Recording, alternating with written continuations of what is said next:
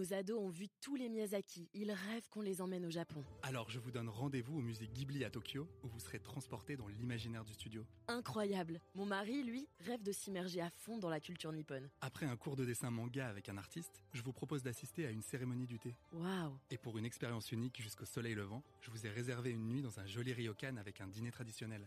Je nous y vois déjà. Avec Marco Vasco, ne rêvez plus, vivez votre voyage l'esprit libre. Au rendez-vous sur marcovasco.fr pour imaginer votre prochain voyage sur mesure. Il y a une urgence à changer. a besoin d'aller à l'autre bout du monde pour nous engager. Et donc de sortir à nouveau de sa zone de confort. Il me semblait qu'il y avait quelque chose d'injuste. C'est un métier qui demande du temps. De l'empathie, c'est dur. C'est dur, mais euh, c'est tellement gratifiant de faire des... À la fois c'est génial et à la fois ça nous terrifie. S'engager, c'est prendre ses responsabilités. Et puis il y avait l'idée aussi de montrer un exemple. Et lâche rien, fonce et, et avance quoi.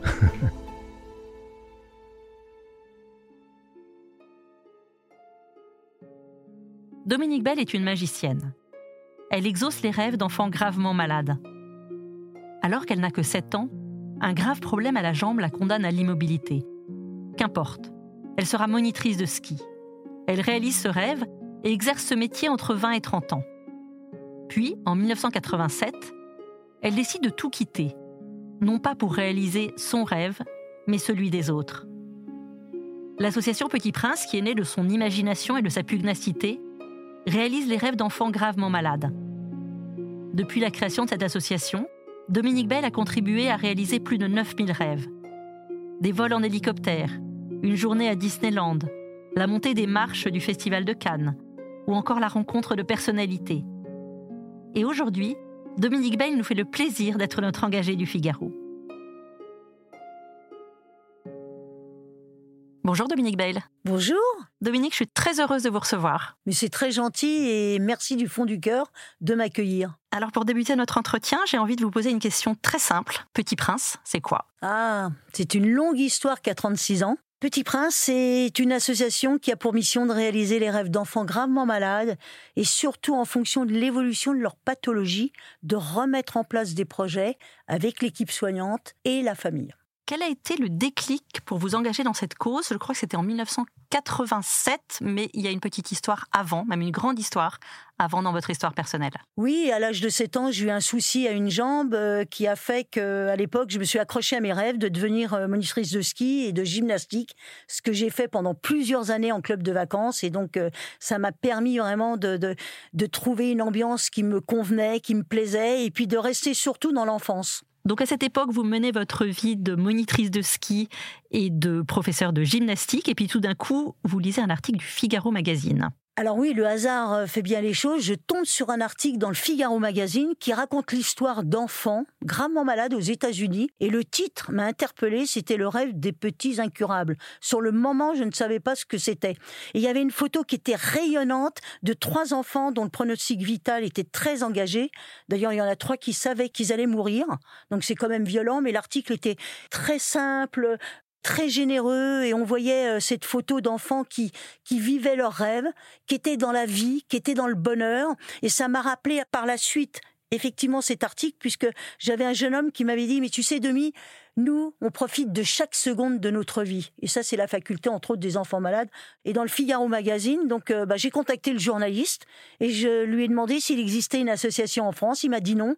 Bah, je lui ai dit voilà, avec ma belle-sœur infirmière, on va créer une association qui va réaliser les rêves d'enfants gravement malades en France. Donc, et là, vous décidez de créer cette association. Et vos premières actions, c'est de contacter des hôpitaux? Oui, de s'entourer de gens déjà qui ont les compétences euh, que je n'avais pas.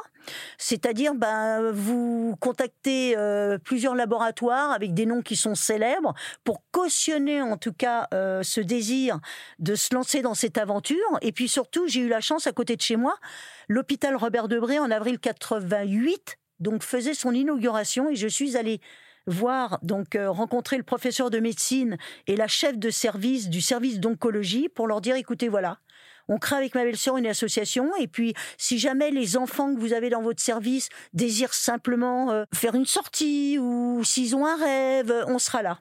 Et le cadeau fabuleux qu'ils m'ont fait, ils m'ont dit voilà, pour nous, vous faites partie d'une globalité de soins très innovant à l'époque. Il faut savoir qu'à l'époque, il n'y avait pas d'ordinateur, il n'y avait pas de portable, et ils m'ont accueilli dans le service quand je voulais. Et donc, ça m'a permis à peu près pendant neuf ans, à raison de trois fois par semaine, donc le samedi, le dimanche, le soir, d'être en contact avec des enfants, des adolescents, des parents, des oncologues, des infirmières. Et j'ai appris mon métier parce que on se lance pas dans une aventure comme ça sans prendre des précautions, déjà personnelles. Moi, je me suis fait accompagner et je continue à être accompagné par un psychologue. Donc, ce qui m'a permis de mettre des tas de formations au sein de l'association Petit Prince pour protéger les bénévoles et puis surtout de, s'entourer de gens qui allaient m'apprendre quoi dire, pas dire, faire, pas faire par rapport à des pathologies euh, qu'avaient les enfants qui étaient quand même euh, dramatiques. Vous avez réalisé euh, L'association, pardon, a réalisé à ce jour 9000 rêves, je crois, plus de 9000. Oui, oui, on réfléchit sur le 10 millième. Vous réfléchissez sur le 10 millième. Est-ce que, je sais que c'est difficile, parce que vous devez avoir plein d'enfants en tête, mais est-ce qu'il y a un rêve que vous avez réalisé qui vous a particulièrement marqué? Je me rappelle de l'histoire d'un petit garçon de 3 ans où j'arrive à l'association, j'écoute le répondeur et son papa disait écoutez voilà, je ne sais pas ce que vous pouvez faire mais mon fils Corentin qui a 3 ans rêve de monter dans un camion poubelle. J'ai vécu un rêve, j'en ai fait des centaines, mais c'était magique, j'ai eu la chance de vivre ce rêve avec une équipe évidemment euh, qui a accueilli cet enfant euh, avec bienveillance, générosité et il a vécu un rêve fantastique. Il était sur les genoux, évidemment, du chauffeur. Bon, c'était une tournée à 5 heures du matin. Moi, je suivais le camion poubelle. Mais ça a été un rêve magique.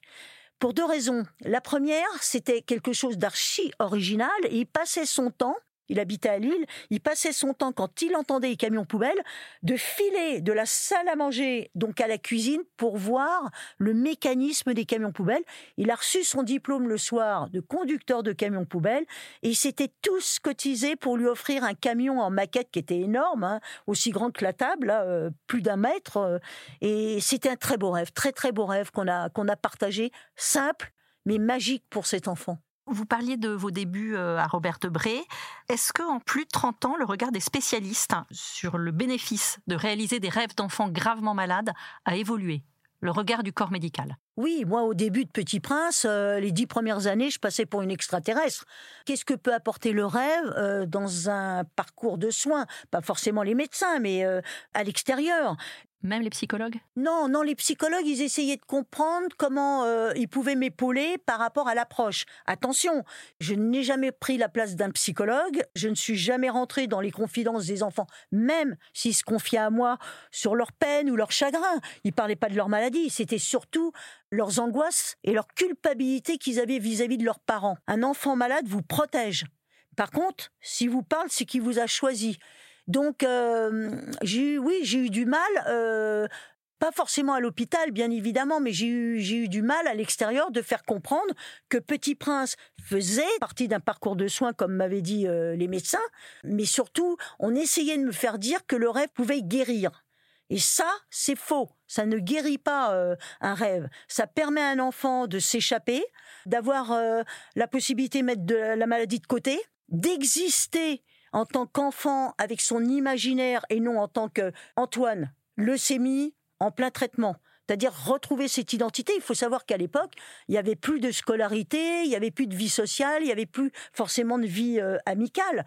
Donc euh, le parcours de soins, euh, dans sa globalité, évidemment, la parenthèse du rêve apparut comme une évidence très progressivement. Et puis surtout, surtout, notre mission, c'est d'accompagner l'enfant tant que dure la maladie, et donc, le rêve est une réponse à une situation physique et ou psychologique qui est douloureuse, qui est difficile. On n'est pas le Père Noël. Donc c'est là où ça fait partie d'un parcours de soins, à un moment où bah, l'enfant ou l'adolescent baisse les bras, les parents n'en peuvent plus, parce qu'il faut savoir que quand il y a le diagnostic de la maladie, dans la famille, tout le monde se serre les coudes. On y croit, on croit à la guérison. Par contre, quand il y a une rechute, réhospitalisation, amputation, là, la mort, elle apparaît, les doutes apparaissent, l'angoisse, la peur. Et c'est là que peut intervenir la réalisation du rêve. Bah, on intervient euh, dans l'accompagnement, dans la durée, puisque toutes les demandes que l'on reçoit, puisqu'on est en lien avec 150 services pédiatriques sur toute la France, on a créé en 36 ans des liens de complicité très professionnels. Donc euh, à partir de là, c'est ensemble avec les équipes soignantes qu'on va construire le rêve d'un enfant, éventuellement s'il ne l'exprime pas parce qu'il est dans une phase qui est dépressive. Donc euh, ce soutien-là, ben, je trouve que c'est génial parce qu'on a une reconnaissance aussi du milieu médical. Et donc vous êtes en lien permanent avec les équipes soignantes qui vous aident beaucoup pour la réalisation de, ces projets? Ah Oui, oui, oui, c'est leur petit protégé. Je, suis admirative euh, du combat qu'ils mènent euh, pour sauver ces enfants, pour les, pour les soigner. Et puis euh, ce côté très professionnel et très affectif.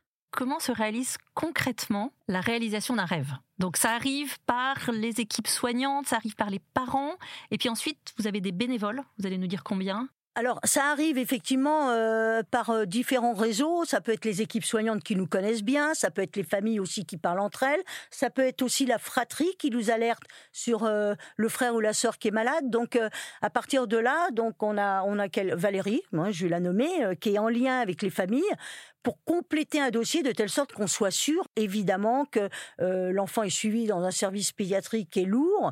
Et donc, on a des bénévoles qui sont formés. On a une cinquantaine de bénévoles sur le terrain. Pratiquement, les bénévoles sont en formation continue, puisqu'on a cette notion d'accompagnement dans la durée.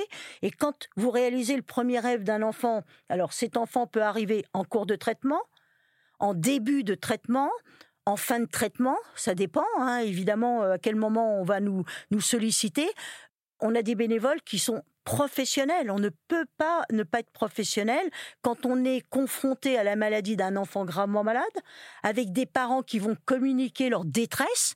Donc les bénévoles doivent savoir quelle est leur place. Et euh, j'avais lu un jour une formule qui me paraît la, la plus adaptée. En fin de compte, être bénévole, c'est être comme un photographe, ni trop près ni trop loin.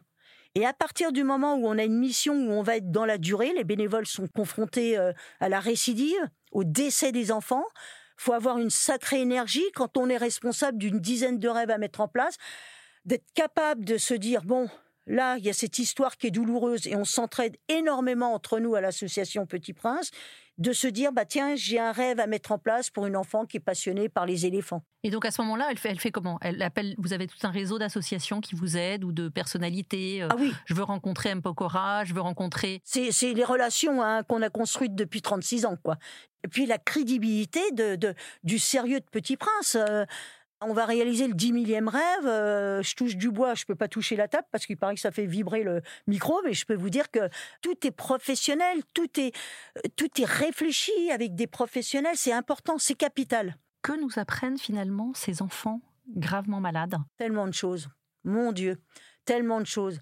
Tout à l'heure, je vous disais que j'avais encore les larmes aux yeux 36 ans après, euh, suite à l'histoire d'une petite qui a 10 ans, donc euh, on racontait son rêve ce matin, qui sur les photos rayonne, rayonne à la vie. Elle rayonne. Et j'apprends que cette petite qui avait des lunettes, elle a perdu un œil à cause d'un cancer euh, des nerfs optiques, et l'autre œil a un dixième. Je ne sais pas si on peut s'imaginer. Eh ben, elle rayonne à la vie et M. Pokora, bien évidemment, dans ces situations-là. Si c'est un artiste, on les prévient pour éviter, euh, évidemment, de, de s'inquiéter ou de poser une question qui pourrait être dérangée. Et cette petite puce, vous regardez les photos, elle a le courage que je n'ai pas, qu'on n'a pas, nous adultes. Parce que quand il vous reste un dixième à 10 ans euh, d'un œil et vous êtes aveugle de l'autre œil et que vous dites à M. Pokora, euh, attends, euh, tu sais, on a pris des photos, mais j'ai aussi mon appareil photo et M. Pokora qui est adorable, qu'on connaît depuis des amis, qui est profondément humain, lui dit va chercher ton appareil et qu'il se met devant elle pour qu'il prenne, pour qu'elle puisse prendre une très belle photo en portrait de, de M. Pokora. Donc on rencontre des gens extraordinaires. Les enfants dont vous réalisez les rêves sont très malades. Comment vivez-vous avec les familles le départ de ces enfants? Et où puisez-vous votre force? Alors moi personnellement déjà euh, au bout de deux ans je me suis dit euh, bon j'avais travaillé dix ans en club de vacances donc avec des gens en bonne santé adultes et enfants donc euh, comme je suis dans l'enseignement je me suis dit il faut que je me rapproche de quelqu'un dont c'est le métier qui va me protéger parce que c'est pas possible dans la durée d'absorber euh, cette souffrance, de compatir, de prendre. Quand vous avez eu une, une fois dans votre vie, je l'ai eu des centaines de fois, un papa ou une maman qui pleure sa douleur de perdre son enfant, mais même si c'est pas quelqu'un de votre famille, vous pouvez pas rester insensible. Donc il faut se protéger, comme les bénévoles. Les bénévoles, j'ai mis tout en place grâce à mon vécu, grâce aux échanges avec des professionnels de la santé j'ai mis en place des formations qui, j'espère, les protègent pour qu'ils restent aussi dans la durée. Parce que c'est pas chez eux qu'ils vont trouver un réconfort. Dans leur famille, tout le monde dit mais c'est super, euh, Petit Prince, on dirait même le Club Med, parce qu'il y a des rêves tellement diversifiés dans des domaines que ça donne envie. Par contre, Nous, à l'association qui avons accompagné des enfants pour réaliser leurs rêves, là, on ne sait pas ce que c'est que la douleur des parents, mais on sait ce que c'est quand on est bénévole, qu'on a réalisé pour un enfant qu'on va apprécier et qu'on aime, bien évidemment, quand il part, euh, c'est un deuil. C'est un deuil. J'en arrive à notre question rituelle du podcast Les Engagés. Si vous étiez à ma place et si vous deviez inviter un engagé, qui inviteriez-vous? Alors, il y a quelqu'un que j'aime profondément, qui s'appelle Charlotte Bouvard et qui a créé l'association SOS Préma. Eh ben, quand on réalise les rêves d'enfants malades, c'est une évidence, ça peut être un plus. SOS Préma, c'est des prématurés. Et donc, euh, bah, j'ai découvert la souffrance et par quoi les parents passaient quand ils avaient des enfants prématurés. C'est quelqu'un de bien, quelqu'un d'honnête, on s'entend super bien et elle mérite vraiment un coup de projecteur. Eh bien, c'est fait. Merci beaucoup Dominique. Merci à toute l'équipe de nous avoir accueillis. On est profondément touchés parce que le Figaro Magazine fait partie de l'histoire de Petit Prince et je n'oublie jamais les débuts. Merci d'avoir écouté ce podcast. Je suis Aude Cérès, journaliste au Figaro. Vous pouvez retrouver les engagés du Figaro sur Figaro Radio, le site du Figaro et toutes les plateformes d'écoute. À bientôt.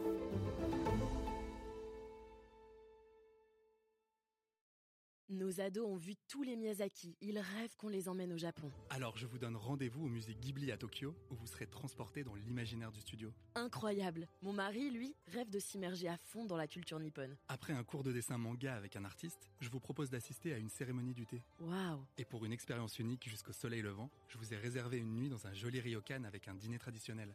Je nous y vois déjà. Avec Marco Vasco, ne rêvez plus, vivez votre voyage l'esprit libre. Au rendez-vous sur marcovasco.fr pour imaginer votre prochain voyage sur mesure.